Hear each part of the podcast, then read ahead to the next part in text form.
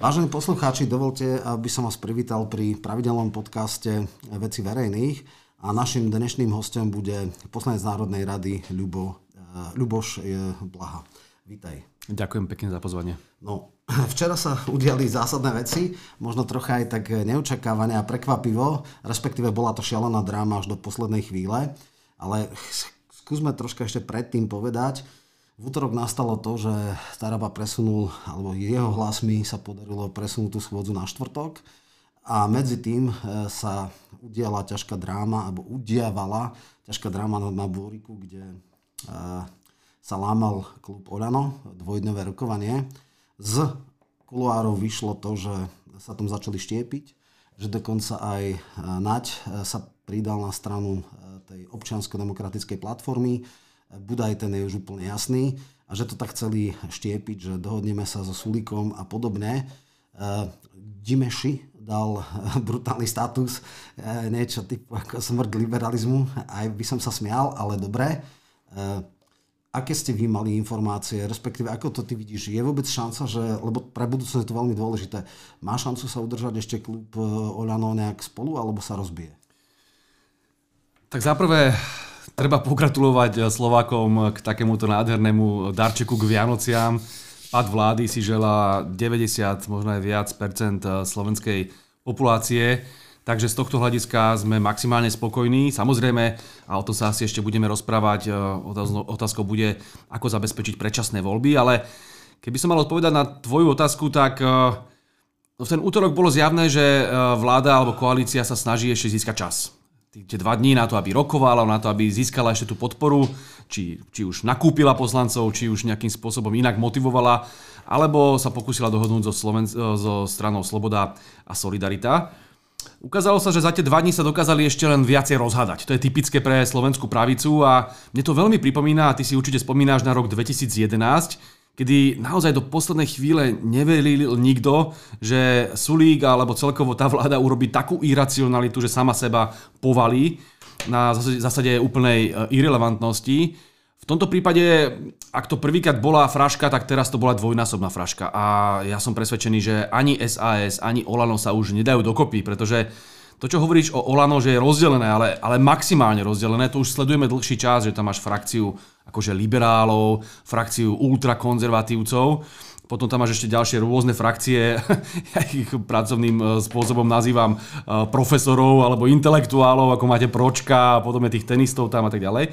Čiže to je naozaj e, intelektuálny plankton, ale máš tam naozaj aj ľudí, ktorí premyšľajú zo dvoch, zo troch a tí vytvorili frakcie. Jedna je tá liberálna, na čelo tejto sa postavil Budaj a prenikali informácie, čo je veľmi pikantné, že Budaj doslova zradil Matoviča. Lebo Matovič ho vyťahol na kandidátku, Matovič mu dal e, politickú budúcnosť a Budaj ho bez myhnutia oka zradil a požadoval jeho odchod chcela by sa vyhovelo teda liberálom za Sasky, aby sa teda nejakým spôsobom rekonštruovala vláda. Tam bol obrovský tlak. A... tam to už bolo v tom team buildingu, tam už boli traja, Čekovský, Stančík a Budaj a vlastne Stančíka, Stančíka sa zbavili, áno, Stančíka sa zbavili tým spôsobom a o tom sme mali aj tlačovú konferenciu v pondelok, že za prvé dali mu flag e, štátneho tajomníka ministerstva zahraničných vecí a za druhé jeho otcovi vybavili, že jeho e, nadriadená bola vyhodená z jedného zdravotníckého ústavu. Absolútna korupcia, ubohé, smutné, veľmi smutné, že takýmto spôsobom funguje Slovensko. No ale máte tam teda tých liberálov,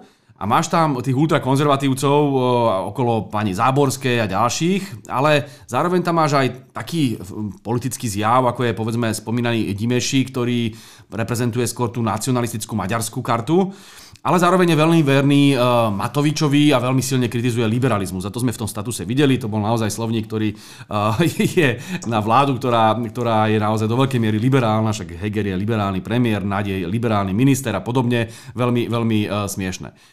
Tak toto vlastne tá, vyústilo to ten štvrtok. Vyústilo to do, tohto, do tejto frašky a my sa asi porozprávame o tom, čo potom stváral Matovič, ktorý do poslednej chvíle Jasne. počúval vnútorné hlasy a trhal, Aha. netrhal.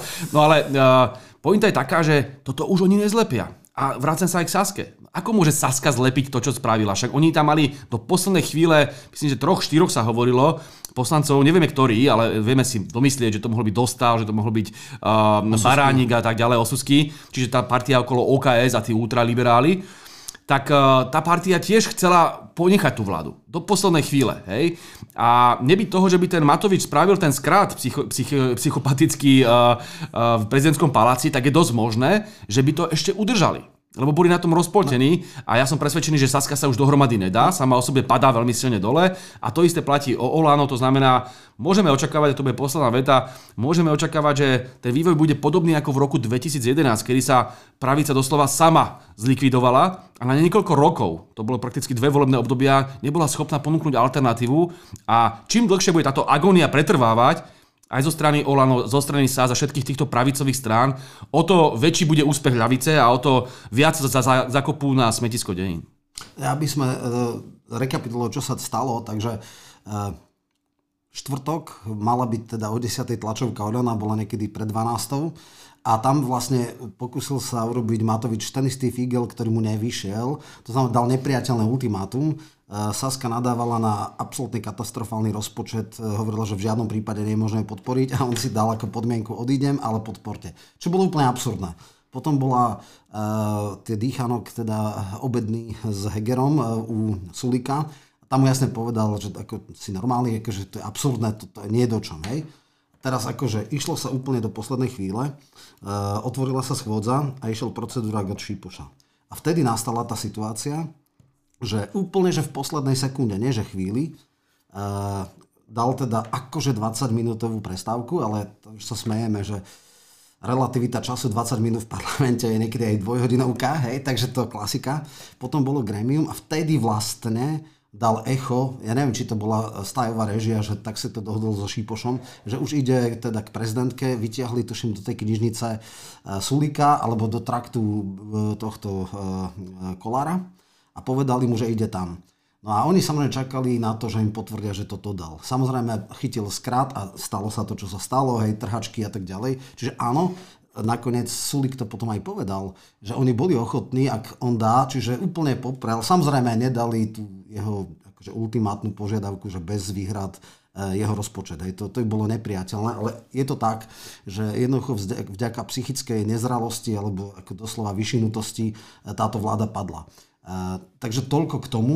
Teraz je iná zásadná a dôležitá otázka. Toto bude asi gro, že dobre, máme vládu v demisii a teda jediné racionálne riešenie je predčasné voľby. Problém je v tom, ako nájsť 90 pretože Saska s výnimkou osobného názoru Grelinga a ešte možno sú nejakí ďalší, má zatiaľ stanovisko, že do toho nepôjdu a treba 90 Otázka je, kde sa tá 90 nájde, v akých kluboch. E, opozícia aj s Borisom Kolárom má tých 75 a ešte bude treba nejakých 15 hlasov. Je predstava, že kto by to mohol byť?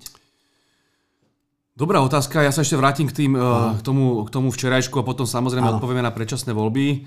Lebo treba si povedať, že aj to, čo včera stvárala koalícia s tými svojimi 20-minútovými prestávkami, bolo v rozpore s rokovacím poriadkom. Také niečo, že porada klubov sa môže udiať raz, ale to sa už udialo v útorok. Štvrtok je to nezmysel. To znamená, oni len hľadali čas. A práve tu sa ukazuje, ako bolo dôležité, že sme boli pevní v postoji. Opozícia, teraz konkrétne myslím Smer sociálna demokracia, ktorá ani na chvíľu nezaváhala, že poďme teraz ešte rokovať o nejakých iných veciach, ako povedzme chcel Tomáš Taraba, alebo poďme ešte to predlžovať o ďalšie dve hodiny a podobne. Absolútne s ničím takým sme nesúhlasili, lebo oni sa snažili získať čas, aby zlomili Sulíka.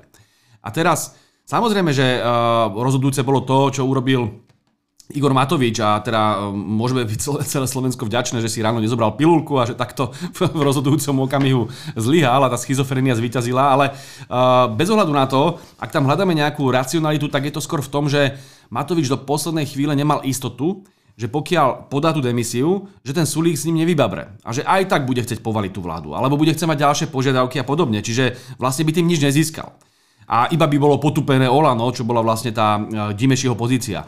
To znamená, že z tohto hľadiska ja si myslím, že oni dvaja si nemajú čo vyčítať. To sú dvaja blázni, dvaja šialenci, ktorí zdevastovali Slovensko a či jeden alebo druhý, či to je ako táto Matovičovská e, taká zvláštne konzervatívna e, varianta pravice alebo tá Sulíková neoliberálna varianta pravice, to všetko je zlo. Číre zlo a na Slovensko doláhlo toto zlo na 3 roky a vidíme tú katastrofu, ktorá sa tu deje. Čiže ja by som tu nehľadal lepšieho. Tu je naozaj či Matovič alebo Sulík jedna veľká katastrofa. No a teraz keď sa bavíme o tom, že ako dosiahnuť predčasné voľby, to je kľúčová otázka, No samozrejme, že technicky je možné, že oni vlastne teraz akoby v demisii dovládli až do 2024. Hej, toto je technicky možné, procedurálne, lebo to ústava e, neupravuje. Ale my si musíme uvedomiť, že žijeme v nejakej politickej realite a, a alternatívy sú len dve. A Skúsme sa empaticky vžiť teraz do pravice, hej, do polohy pravice, že som povedzme e, predstaviteľ Olana, Sasky alebo nejakej z tých pravicových strán, progresívneho Slovenska, teraz tí kľúčoví hráči, ktorí teraz momentálne môžu zabezpečiť aj predčasné voľby. Máme dve možnosti, hej, ako keď sme tí pravičiari. Buď budeme teraz naťahovať nelegitímnu vládu, o ktorej celé Slovensko vrátane našich pravicových voličov vie, že je nelegitímna, lebo nemá oporu v parlamente a teda už medzi ľuďmi nemá oporu už prakticky tretí rok. Hej. A teraz budeme to na silu preťahovať.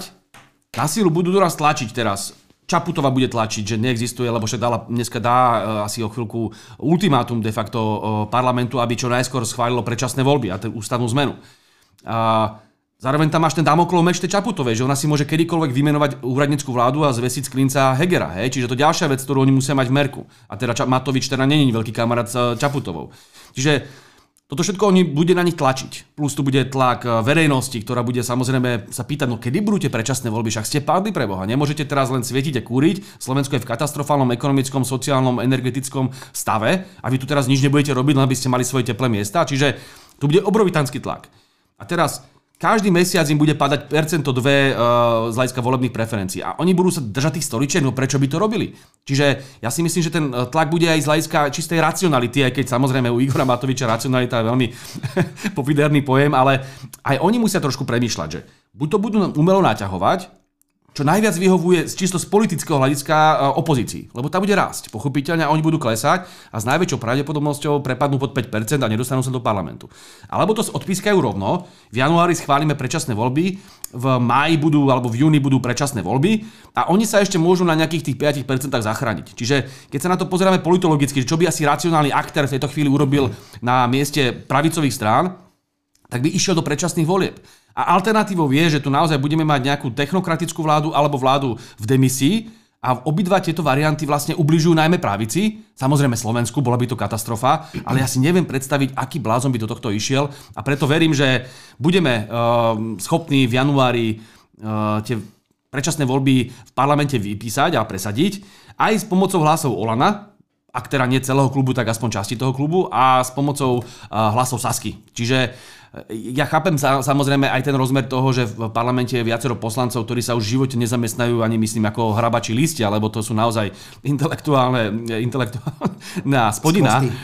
Ale uh, napriek tomu si myslím, že aj týmto možno povie ten Matovič alebo niekto, kto tam tro, trošku si zamyslí sa nad tým, čo som práve teraz povedal, že halo, čo, čo sa ide diať tak im povie, že no dobre chlapci, tak teraz budete mať o pol roka menší príjem alebo 3 čtvrte roka menší príjem, ale my vás potom ešte nejakým spôsobom uplacírujeme, pokiaľ sa niekam dostaneme a bla bla. Čiže ja som presvedčený, že ak sa tam nájde aspoň štipka racionality, tak tá 90 by sa na toto nájsť mala.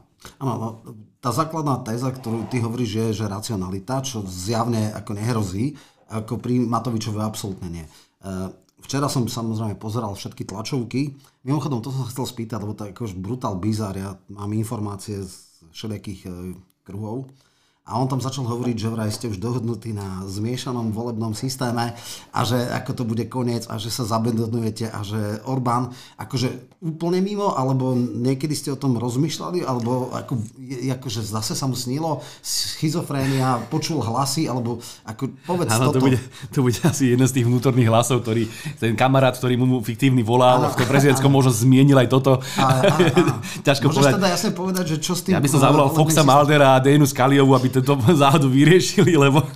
Ale treba povedať úplne jasne, že nie len, že my sme o tom nikdy nehovorili, ale my nad tým ani nerozmýšľame. Aj keby nás odpočúvali niekde, čo ano. predpokladám, že Mikulec zariadil, tak také niečo nemohli počuť, lebo my sme vôbec túto tému nikdy neotvárali. Dokonca keď bola otváraná v minulosti, tak smer bol vždy za proporčný volebný systém. My sme dokonca boli, lebo ten názor, že mať tu ten zmiešaný alebo väčšinový je relatívne populárny, že nemajme ten jeden mand, uh, obvod a majme ich tu, ja neviem, tých 79 ako je okresov.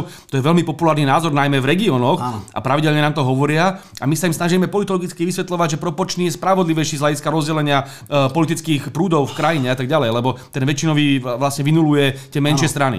Takže my sme boli vždy za propoční a teraz čo tam splietal ten Matovič, čo si to povymýšľal. Naozaj, toto nie je naša cesta. Ja nehovorím, že sa v, v budúcnosti nejaká takáto diskusia nemôže odohrať, ale ja rovno hovorím svoj názor. Ja som osobne zastancom uh, proporčného a ten zmiešaný si viem ako maximum predstaviť a väčšinový maximálne odmietam. Jasne, jasne. Vidíme, ako čo to urobilo vo Veľkej Británii, tak. v Amerike.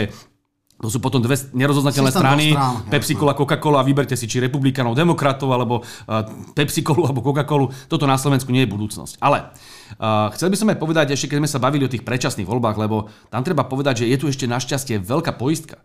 Keby náhodou sa uh, spriečili v Olano a v SAS, že ani za svet nechcú dodať tých 90 hlasov, je tu ešte veľká zbraň, ktorú sme uh, do, presadili vďaka uh, zberu podpisov v lete.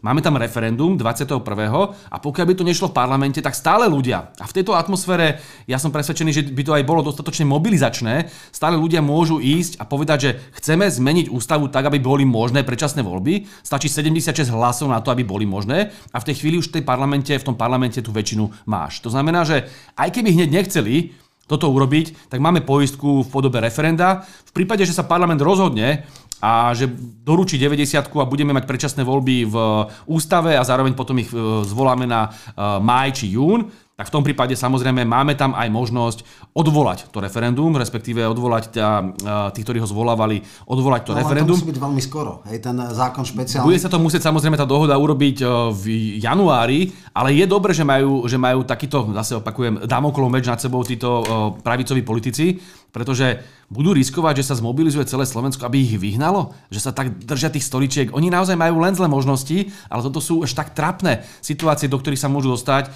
že potom si myslím, že sa ich prepad zastaví niekde na 1-2% a všetci budú spoločne s pani Remišovou na úrovni nízkotučného mlieka. Jasné. Ešte sa vráťme presne, tesne pred tým hlasovaním o, o páde vlády, bolo jedno hlasovanie, o ten Svrčekov Hajšelovej zákon o predčasných voľbách, alebo ktorý umožňuje. Ono to neprešlo 74-76, ale tuším, že Tarabovci vtedy uh, teda boli za to. A nebyť Šeligu a Žitňanskej, tak by to asi prešlo, lebo to bolo presne akože uh, ochlb, doslova ochlb. Uh, ak by toto prešlo, uh, dostávam všetky informácie, že vraj bola dohoda, že by vraj Oľano dalo ako...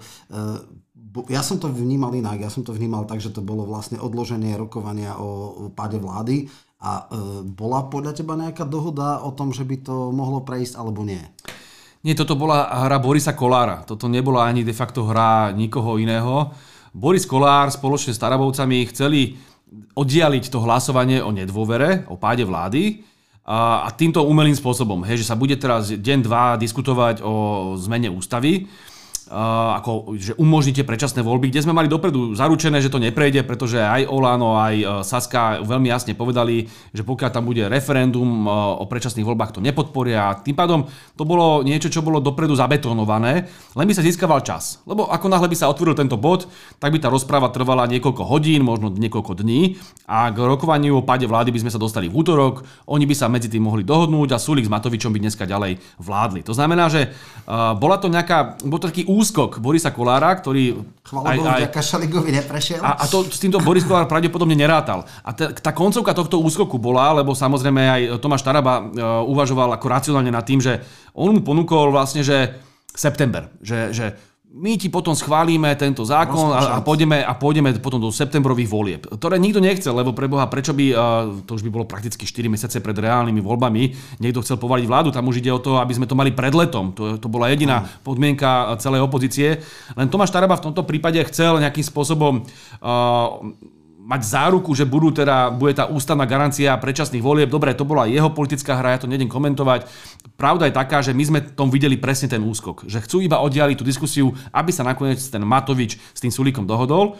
No a tam nejakým spôsobom sa zachoval Šeliga so Žitňanskou práve preto, lebo im nedovoluje teda ich politické presvedčenie, ako to oni zdôvodňovali, aby že hlasovali e, Za s fašistami, s fašistami, s Tarabom. Či Čo ako... Taraba, to je všetko od diabla, to v žiadnom prípade nemôže podporiť. Aj, aj keď samozrejme tento postoj je, je absurdný, pretože táto vláda doslova vysela mnohokrát na, na hlasoch tých, ktorých oni nazývajú fašistov. To znamená, keď sa bavíme napríklad o dôchodkovej reforme, ktorá bola ale úplne absurdná, tak tam to bolo schválené len vďaka, vďaka LSNS, to znamená, kde bol tedy Šeliga? Prečo vtedy hlasoval?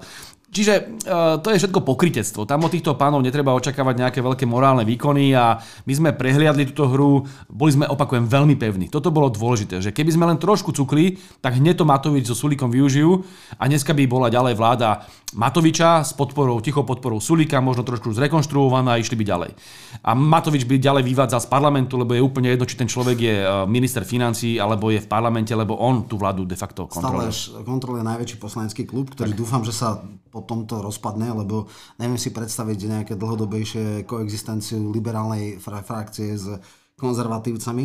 Ale, ale keby dobre. to je bolo tak, že že liberáli a konzervatívci spolupracujú ako kedysi v SDKU, pamätáš si? Áno. To boli umiernení liberáli, umiernení konzervatívci. Tam ten Mikloš Zurin to sa dalo, lebo tam ten rozdiel bol prakticky nulový. Áno. Ale keď tam vidíš tú ultrakonzervatívnu Záborskú. Záborskú a s tým ultraliberálom, ja neviem, Budajom alebo Čekovským alebo Naďom, ja neviem, týmito Áno. pánmi, to sa nedá zložiť. Toto, toto naozaj. A Jasné. potom aj v tých, aj v tých ekonomických veciach to tiež bolo také, že ľudia, ktorí majú ten sociálno-populistický rozmer a potom taký ťažký neoliberáli ako Kremský a podobne. Tam bol taký, taký myšmaš, to tam nahádzal ten Matovič asi, keď psiček a mačička tú kašu varili, či tú polievku, že tam nahádzali všetko, klobásy, zákusky, všetko a to takto vyzeralo to Olano. On to mohol, z toho mohol zísť iba bordel. Vieš Kremský je extrémny oportunista, pretože on kľudne ako baličky 200 e, eurové dával, to akože on je kde vietor tam pláž, on nie žiadnu konzistenciu nemá. Dobre, e, povedali sme si jasnú vec, že teda prezidentka dala zadanie, politické zadanie očakáva predčasné voľby. Včera som sa o tom bavil. Mne jedna vec celkom nevychádza.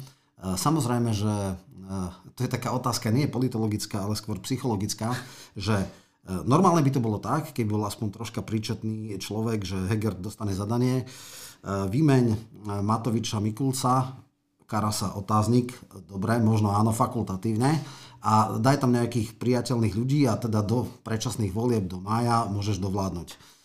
Otázka znie, vieš si predstaviť, že by bol niekedy Heger schopný urobiť niečo bez odobrenia Matoviča, alebo akože nedaj Bože autonómne?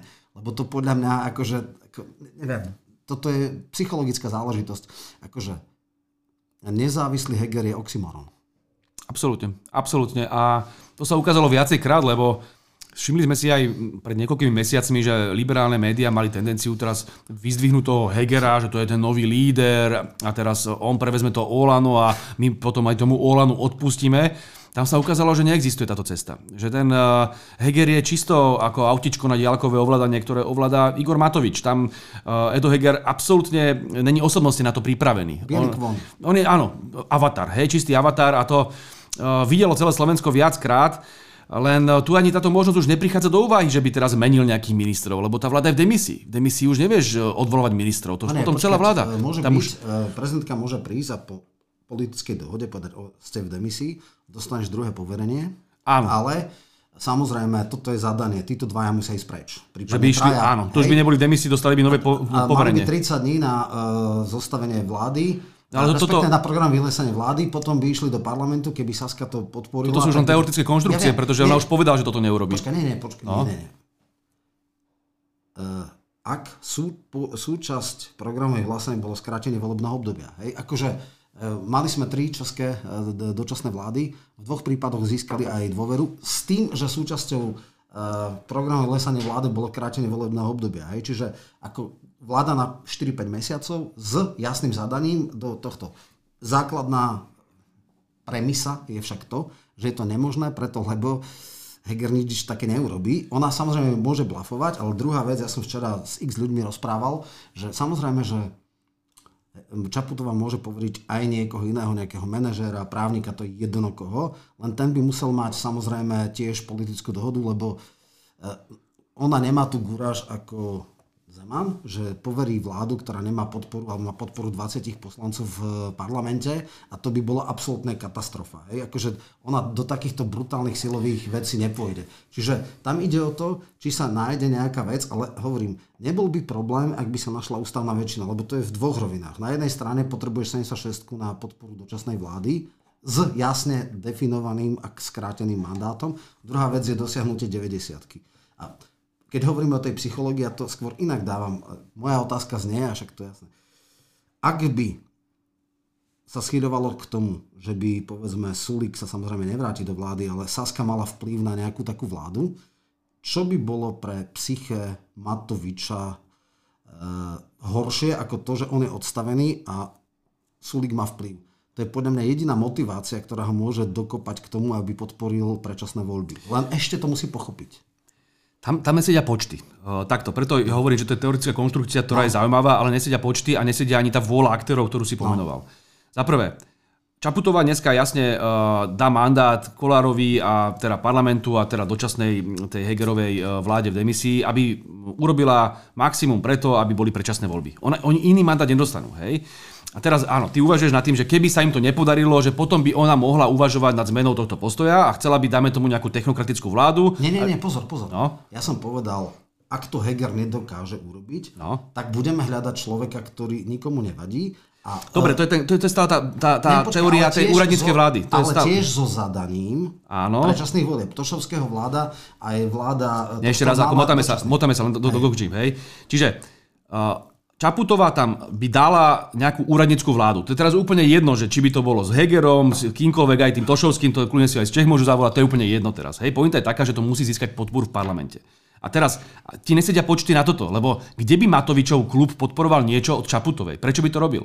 Toto je tá Preto, aby odpalil vplyv Sulika na nejakú akúkoľvek vládu. Jednoducho tam je už osobná rovina. Ale to by ani Čo... nemali ani sami o sebe. Oni to potrebujú. S kým by to robil ten, ten Oto Olano? S kým by to urobilo? S, s no, hlasom? Nie. Alebo s kým? Počkej, ešte raz. Olano by sa spojilo... On, Olano by dodalo hlasy na predčasné voľby, ak by hrozilo, že nejaký vplyv bude mať Čaputová so Sulikom. Lebo neexistuje väčšia motivácia no, pre Matoviča. A zase, zase ti chýbajú počty aj v tejto variante liberálnej. Ty hovoríš o liberálnej Nie, variante, že budeš počkej. mať e, Sulika a Čaputovú v nejakej spolupráci a že v liber, budú mať liberálne počty v parlamente nie, a tie podporia technokratickú vládu. Nie, tie nepodporia, no? ale vláda môže byť aj v demisii. Dokonca Zeman povedal, že aj 4 roky nechá a rok a pol kľudne Rusnoková vláda bola v demisii. Táto vláda, táto Hegerová vláda v demisii, rozumieme Napríklad, si? Alebo hociaká aj prezidentkina vláda môže byť v demisii. Nie, počkaj, nie, nie takto. Ústavne na Slovensku, neviem, ako to je presne Česku. Na Slovensku ty nemôžeš v tejto chvíli uh, vymenovať vládu bez toho, že by ona nešla potom o mesiac. Vymenovať môžeš. Áno, a musí ísť pre, si pre toto. A keď no? nedostane dôveru, no. tak bude vláda v demisii. To znamená s obmedzenými kompetenciami. Ona bude musieť znova ísť, e, si získať dôveru. To je iný, iný lebo táto, táto, vláda už dostala raz dôveru, hej? Uh, Hegerová vláda dostala ano. dôveru v parlamente a teraz je v demisii. Ano. Ako náhle by si dostal teraz túto vládu preč, ano. túto demisii, a poverila by Čaputová niekým, aby zostavil ano. vládu, išiel by pred parlament do mesiaca a teraz by nedostal dôveru. V tej chvíli zase musí sa snažiť získavať ano, dôveru, lebo by... oni ani nikdy nezískali dôveru. Však, dobre, to je ten rozdiel. Aby sme povedali, lebo však no. nechcem robiť politologické okienko, ale no. my nemáme presné lehoty, dokedy musí e, vláda v demisii e, znova urobiť podporu. My máme iba, že trikrát do pol roka po voľbách, ak sa nespo, nesplní vláda, teda nezíska dôveru, sa môže rozpustiť parlament. Ale počas volebného obdobia tie limity nemáme. Na tom hral v podstate aj tento. E, my máme, vláda v demisii Radičovej bola od oktobra do februára, čiže 4 alebo 5 mesiacov. Ty nemáš limit na vládu v demisii. No a teraz ja hovorím o tom teoretickom konštrukte preto, lebo keď to teraz túto hypotézu spojíš s reálnou politickou realitou, ako na Slovensku je, tak takýto konštrukt by vlastne predpokladal, že Čaputová by bola ochotná nechať tam nejakú vládu, Áno. úradníkov, alebo ako to, to nazveme, ktorá by nemala podporu. Áno, 20 hlasov. Mala by možno 20 hlasov od nejakého Sulíka, možno od niekoľkých ľudí. A Valaška z... a Kolár. Áno, hej. A teraz s touto vecou by išla ona v tomto katastrofálnom krízovom stave z hľadiska ekonomiky, sociálnych vecí, že by jej nemohlo nič v parlamente prejsť, lebo logicky to nikto by nepodporoval. Už len, už len z princípu by to nepodporovalo Olano, z princípu by to pochopiteľne nepodporovala opozícia. A teraz máš rok pred prezidentskými voľbami a Čaputová ti teraz ide do tejto samovraždy politickej, že bude vlastne svietiť a kúriť, len aby tam mala svojich ľudí a nejaké teplé miestečka. Počkaj, dokončím to. A toto bude robiť len preto, aby získala koľko mesiacov? Asi 6 mesiacov vlády? Alebo teraz rušíme vla- voľby? Alebo kam to smeruje? Že, prečo by to robila? Ja, ja, iba kvôli tomu, no. aby váhajúcich Oľanákov presvedčila, že dajte hlasy na predčasné voľby. Lebo toto by najviac nevyhovalo Matovičovi. Predstava... Je to dobre, potom sa vraciame, potom sa vraciame k tej samozrejme k tej otázke, že ona je ten Damoklov meč, ktorá môže kedykoľvek odvolať Hegra. Že s tým si súhlasím. Len nátlak. S tým si súhlasím, ale toto by boli iba nátlaková e, tak, metóda. Hej, tak, ale tak. Však logicky, hej, tak toto ona potom samozrejme môže spraviť na to, aby, aby e, to bolo nátlak voči Matovičovi. Ale keby sme sa nad tým bavili, ako že to je reálna možnosť pre Slovensko, Nie, aby tým bolo dovládnutie do 2024, Nie. tak to technicky možné je, ako vravíš. Technicky by to bolo možné. Akože vyškrtením všetkých kohútikov, že vlastne budeš tam chodiť pre ten parlament každých 30 dní postavíš a že si niečo predkladáš a on ti to nikdy neschváli a ty sa tam budeš s týmto hrať, to vieš robiť, ale to by bolo politická samovražda Čaputovej. Čiže to logicky neurobi, to vieme, hej? Ani nechce. To nechce. Ani to nechce, hej? Že ani nemôže, to je naozaj taká hlúpa, teda ona možno, neviem, aká, akú má inteligenciu v týchto veciach, ale minimálne to z tej americkej ambasády neporadia, hej? Čiže treba povedať, že to, čo ona urobí ako ak to urobí, tak jedine ako nátlak, ako spomínáš, aby vlastne donútila Matoviča, aby išiel do tých predčasných volieb, ale ja som včera teda tam Matoviča počúval teda mimo tých jeho hysterických záchvatov o, tých, o tom trhaní papierov a tak ďalej. On veľmi jasne povedal, že ide sa do predčasných volieb, on s tým ráta. Čo hovorí, že, že tu už bude predvolebná kampaň, on dokonca už vyťahuje uh, nejaké podozrenia na Sulíka z korupcie, lebo je tu už predvolebná kampaň, on to takto povedal, že to v rámci kampane predloží, že on radšej sa obetoval, ako, lebo tie 3-4 mesiace, on spomínal niekoľko mesiacov, on sám nemá záujem teraz to tu naťahovať, vie, že to by bolo pre neho seba zničujúce, čiže Opäť, vráťme sa do toho, že z hľadiska ústavno-technického je tu aj veľká obava ľudí, a preto to treba veľmi jasne povedať. Veľ, veľká obava ľudí, že teraz tým, že padla vláda, tak Čaputová si tam nahodí nejaký technokratický alebo úradnícky kabinet a ona si tu vlastne bude vládnuť až do roku 2024, lebo to nejakým spôsobom vie urobiť cez medzery alebo cez nejaké nedostatky ústavy, že vlastne si môže ísť bez toho, aby dostala podporu z parlamentu. Ale toto všetko je v kontradikcii s tým, čo sa reálne politicky deje že tento scenár je absolútne mimo záujmu, či už Šaputovej, lebo by tým pachala politickú samovraždu pred prezidentskými voľbami, mimo záujmu Matoviča, ktorý by tým nič nezískal, a mimo záujmu Sulika, ktorý by tým išiel dole pod 5% v rámci preferencií. Čiže tuto, v týchto, za týchto okolností je vlastne len otázka, na akom termíne volieb sa dohodneme a kedy sa dohodneme. Ale už také teraz konštrukcie, že či Čaputová teraz ovládne, ovládne Slovensko, toto naozaj Čo? som presvedčený, že nehrozí. Toto som povedal len preto, lebo touto kartou ako výstrahou sa strašne hrá. Akože Taraba od rána do večera straší touto vládou. Ja tiež si myslím, že Čaputová nie je Zeman a nepôjde do vlády, ktorá má 20 mandátov v parlamente. Čiže to je len to, čím sa bude strašiť a bude to v diskurze, bude sa hovoriť, pozrite sa, toto hrozí. Inak, keby a... sa to náhodou stalo, to si povedzme, že keby náhodou túto chybu spravila Čaputová, tak si predstav, čo by to znamenalo pre slovenskú politickú realitu. Čaputová by bola vonku z politickej hry, mali by sme zrazu vlastného prezidenta, lebo to, ona by vybuchla. Zober si, že Dám bez toho, že by... Počkaj, uh, zober si, že nemáš exekutívne právomoci, Aha. reálne, hej, lebo uh, nemáš pod sebou parlament Aha. a teraz môžeš svietiť, kúriť Máš tu teraz energetickú krízu, ľuďom ide už štvornásobne, päťnásobne hore ceny energii, ty nemáš ako presadiť nejakú pomoc, nemôžeš presadiť nič reálne, prakticky nič nerobíš, len tam máš svojich panačikov, ktorí nemajú podporu v parlamente. Robíš to z nejakého dôvodu asi prestížneho, že si teraz ako predseda, alebo teraz ten, ten čo má tie kľúče od miešačky.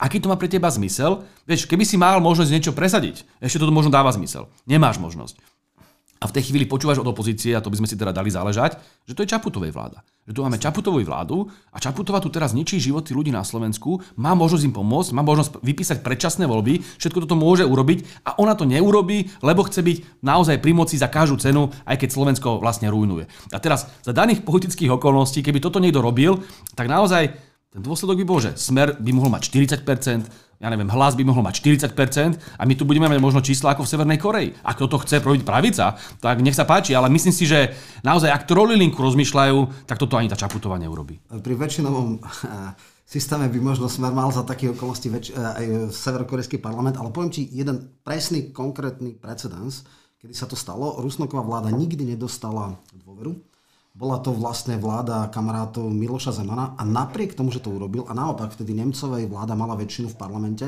teda potenciálna vláda, čiže bola vyskladaná väčšina parlamentná, on to urobil just a on obhájil si potom pozíciu prezidenta, lebo to bolo pred druhým mandátom. Čiže áno, dobre, Zeman a Čaputová nie sú to isté. Jej gúraž je neporovnateľná. Bola ale... iná situácia, v ktorej ja si nepamätám, že by bola taká kríza v Českej republike. To, to, tam myslím, že bola konjunktúra v tom čase, že to bolo relatívne no to bolo pokojné obdobie.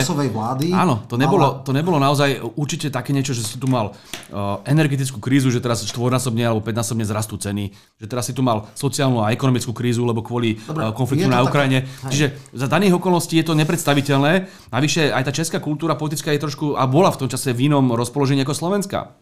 My tu máme prakticky triedny boj.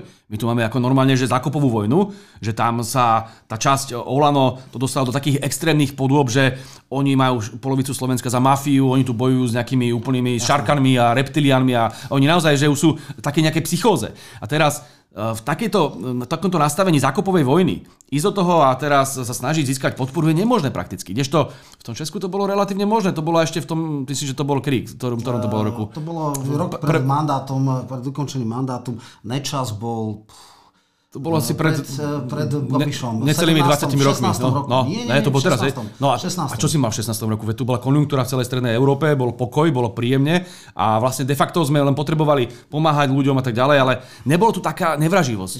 Ani v Česku, ani na Slovensku. Ukázali sa Nečasová, e, teda kabelky a všelijaké tie veci, čo tam robili. A, ako také, bol rozvoj. No. Ja viem, akože, ja len chcem povedať, že ešte raz, e, ja len prechádzam možné scenáre, a že ako by sa hralo, samozrejme otázka je, či o tom vôbec vedia v prezidentskom paláci a ona by do toho nešla, ale používa sa táto karta, ja ho, som to dal preto, aby sa povedal, že je to vysoko nepravdepodobné a ja ano. to nepredpokladám. Ale dobre, teraz si povedal len, jednu vec. Len, len ešte, ešte doplním toto, že uh, netreba podceňovať uh, týchto liberálov, hej? lebo to, čo dneska ovláda uh, prezidentský palác, to je tá partia uh, progresivistov alebo slnečkarských liberálov, ktorá má ale veľmi silnú sieť mimovládok, poradcov, ja nebudem teraz hovoriť z ktorej krajiny, lebo neviem, či to je náhodou, aby súdy nezasiahli, ale teraz títo ľudia veľmi e, rozmýšľajú, čo bude ďalej. To, to je ten e, rozdiel medzi tým polobláznom alebo bláznom Matovičom, ktorý je iracionálny a naozaj sa môže spoliehať na veľmi výborné rady od takých ľudí, ako je Šudík a Pročko, čiže tam si vieš predstaviť, ako to zhruba tá politologická analýza prebieha. A na druhej strane máš ľudí, ktorí ale presne vedia, čo chcú. Oni by do tejto samovraždy naozaj nechceli, ale máš pravdu v tom, že e, je dosť možné, že zvažujú to ako ten Damoklov meč. Ako naozaj, že, že vedia zvesiť toho Hegera z klinca kedykoľvek, aj toho Matoviča tým pádom, lebo naozaj Heger nie je svojprávny, to je Matovič. Vedia ho kedykoľvek zvesiť a postrašiť, že no, do rúk moc dostane Čaputová. A to samozrejme Matovič nechce a ešte so, so Sulíkom a ako zastrašovanie to môže byť dobre. Aj keď Matovič zase tiež nie je taký hlúpy, že by nevedel, že toto je iba nástraha, blafovanie, pretože do toho by tá Čaputová nešla. Ja si ale naozaj nemyslím, že, a toto je tak, ten kľúčový argument, že tu je až taká iracionalita, iracionalita, že oni by si neuvedomovali, že uh, toto všetko len pomáha nám, ako v opozícii. Že toto proste rastie smrďaka tomu. Všimni si, že asi pred týždňom uh, alebo dvoma bola diskusia vo víkendových diskusiách uh, televíznych, medzi, v teatrojke tam došlo asi štyria liberáli, pravičiari a rozmýšľali, že teraz povaliť tú vládu, nepovaliť tú vládu. A ten, Kolár tam bol. Tam, áno. A Valášek a Klúz a tak. A teraz ten diskurs bol iba o tom, že čo viac uškodí smeru, alebo čo viac by nepomohlo smeru. Hej, že aby sme teda neprispeli k návratu smeru, tak mafie, teraz... Mafie. Oni, dobre, oni majú tie svoje slovníky a je to naozaj až také detinské, ale dobre. Oni tak nenávidia lavicu a nenávidia smer, že ho chcú nejak z toho, čo stojí poraziť. A teraz jeden hovoril, že No dobre, povalme vládu teraz, kým ten smer nie je ešte taký silný, lebo ešte rok tejto agónie, tak ten smer bude mať 40%. Druhý hovorí, nie, musíme naopak ešte sa snažiť a rok využiť na to, povedzme, zavrime toho Roberta Fica, ako Klus povedal, len aby sme teda dosiahli ten nejaký výsledok. Čiže, a teraz sa pýtajme, na tomto argumente je zjavné iba to, že všetci očakávajú, že tu bude nejaká lineárna podpora smeru rásť. Že to pôjde kontinuálne dopredu. A toho sa boja ako čert kríža. A teraz to je v kontradikcii k tomu, aby sa oni udržiavali silou mocou pri moci, navyše v takýchto podmienkách, že by to robili nelegitímne, bez akékoľvek mandátu, či už e, prezidenta alebo, alebo parlamentu. Takže z tohto hľadiska ja si myslím, že do tejto samovraždy naozaj nepôjdu a je to preto, lebo sa tak strašne boja smeru a tak strašne boja návratu Roberta Fica a ľavice ako takej. A je tam samozrejme aj dôvod, e, že tam sú zahranično-politické vplyvy. No tak Amerika tu potrebuje mať vládu, ktorá bude poslušne posielať zbranie na Ukrajinu, ktorá bude podporovať nenávisť voči Rusku, ktorá bude podporovať rusofóbiu a všetky tieto e, de facto až iracionálne e, prejavy, sankcie a tak ďalej. A oni sa strašidelne boja toho, že prídeme späť že budeme blokovať sankcie a že budeme dramaticky inak robiť tú zahraničnú politiku. No a preto možno Američania budú robiť všetko preto, aby oddialili alebo aby nejakým spôsobom zmenili tú trajektóriu, na ktorej sme, lebo ja som presvedčený, že či budú voľby v máji, alebo v budúcom roku v marci, čo už je teraz krajine nepravdepodobné, februári, februári, tak napriek uh, som presvedčený, že ten smer tie voľby vyhrá a že bude celkovo dnešná opozícia alebo ľavica na Slovensku uh, tak silná, že bude skladať vládu.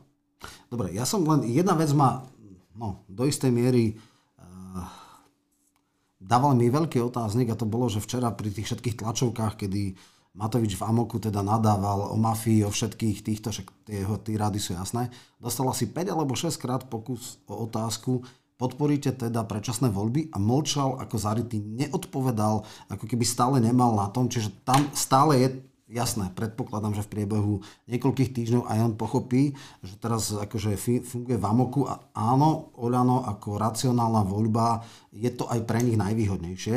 Zároveň žasnem nad neskutočnou tupohlavosťou, alebo, alebo ja neviem, už ako to naivitou politickou Sulika, že jeho predstavy sú úplne mimo, že po 12 alebo 13 rokoch v politike absolútne nedokáže pochopiť, ako funguje politika, dáva si nejaké svoje chiméry a podobné. Čiže áno, môžeme čakať, že v januári e, predpokladám bude, bude nejaká dohoda a že teda zrejme majový, júnový vo, e, termín volieb. E, potom sa teda hovorí o tom, že samozrejme s nejakým príčetným človekom by sa dohodlo úprava rozpočtu a tým pádom, že Blanár včera hovoril, že nechcete nikoho likvidovať a že treba ľuďom pomôcť. Kedy asi tak ty očakávaš zase veštenie nejakú akože lucidnú dohodu, že príčetnú, že, že normálne pochopia poznanú nevyhnutnosť a začne sa konštruktívne riešiť ako budúcnosť? Ak by sme mali normálnu hlavu štátu, čo žiaľ nemáme, tak už uh už teraz by bolo zjavné, že sa snaží robiť prvý krok a to je okrúhly stôl všetkých predsedov relevantných politických strán. Lebo, a pochopiteľne, lebo toto, toto bez tohto to ďalej nejde. Zober si, keď sa v roku 2011 rozpadala vláda, prvé, čo spravil prezident Gašparovič, lebo to bol skutočný prezident, že zvolal predsedov relevantných eh, politických strán, teraz parlamentu, aby sa dohodli na predčasných voľbách. A teraz my tu máme situáciu, ktorú vlastne de facto vyvolala Čaputová ako prezidentka, tým, že vlastne tu zaužívaný inštitút predčasných volieb zrušila, zničila vďaka rozhodnutiu ústavného súdu. Ona spochybnila e, možnosť predčasných volieb, pamätáš si ešte v kampani na referendum, čím ich zarezala. A ona to spôsobila, že tu je situácia, že zrazu sme prakticky jediný štát, kde sa nemôžu konať predčasné voľby, lebo na to nie je ústavný rámec.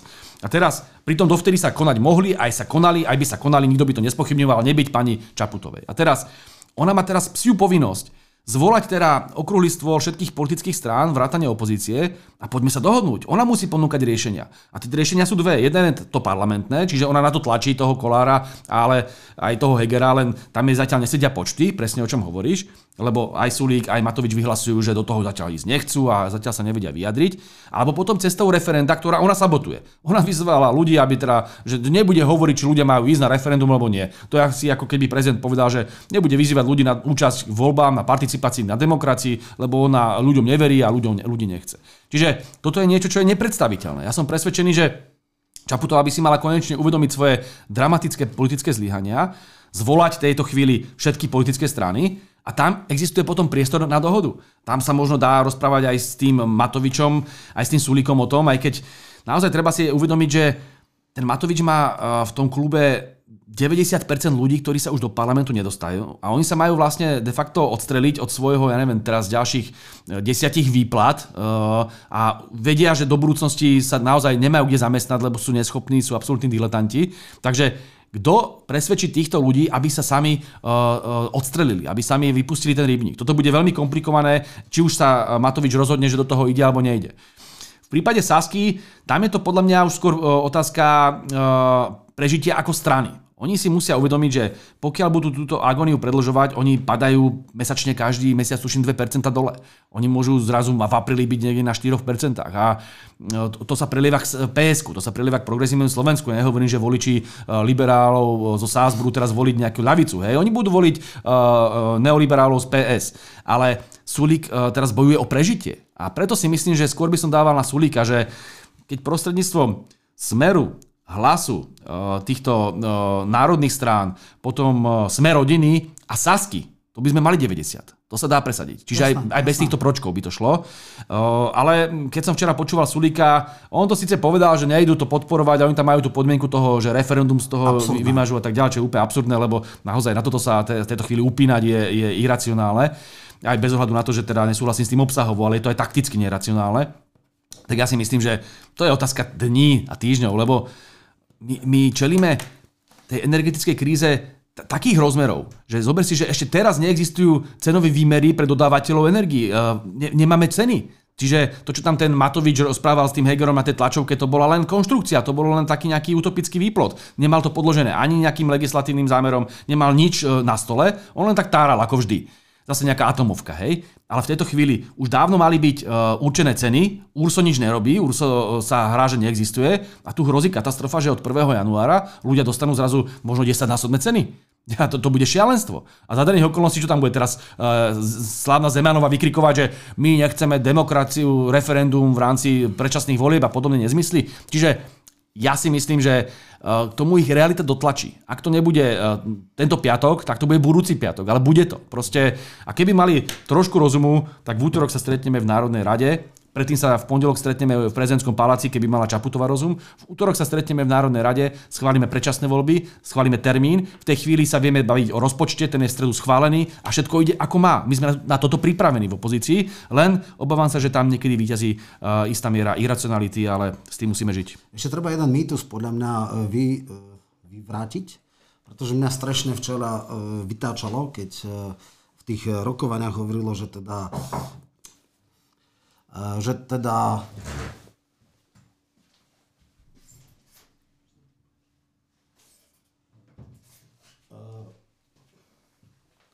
nie je možné rozpustiť parlament, keď e, by neprešiel ten ústavný zákon.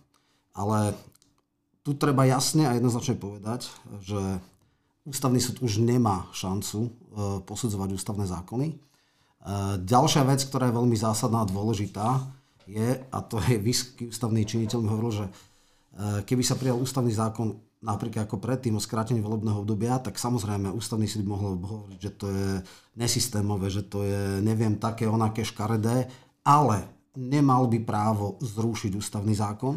To znamená, že je tu vždycky druhá táto a tieto veci, keď počúvam, tak ma strašne vyrušujú, že No, ústavný súd dal nejaké stanovisko a, a nám povedal, čo máme robiť. Áno, povedal, ale nie je to také, že KO. Skrátka, povedal by, že kašľali ste na naše odporúčania, ale keďže je to ústavný zákon, čiže keby aj neprešlo, povedzme, že ten e, zákon, či už Tarabov, alebo Svrčeka Hajšelovej, tak jednoducho je možné neesteticky, nečisto, právne, ne, neviem ako to e, v podstate dať aj tú druhú šancu. Samozrejme, logicky by bolo ísť do toho hlasovania až vtedy, keď bude jasná dohoda o tom, že 90 je jasná.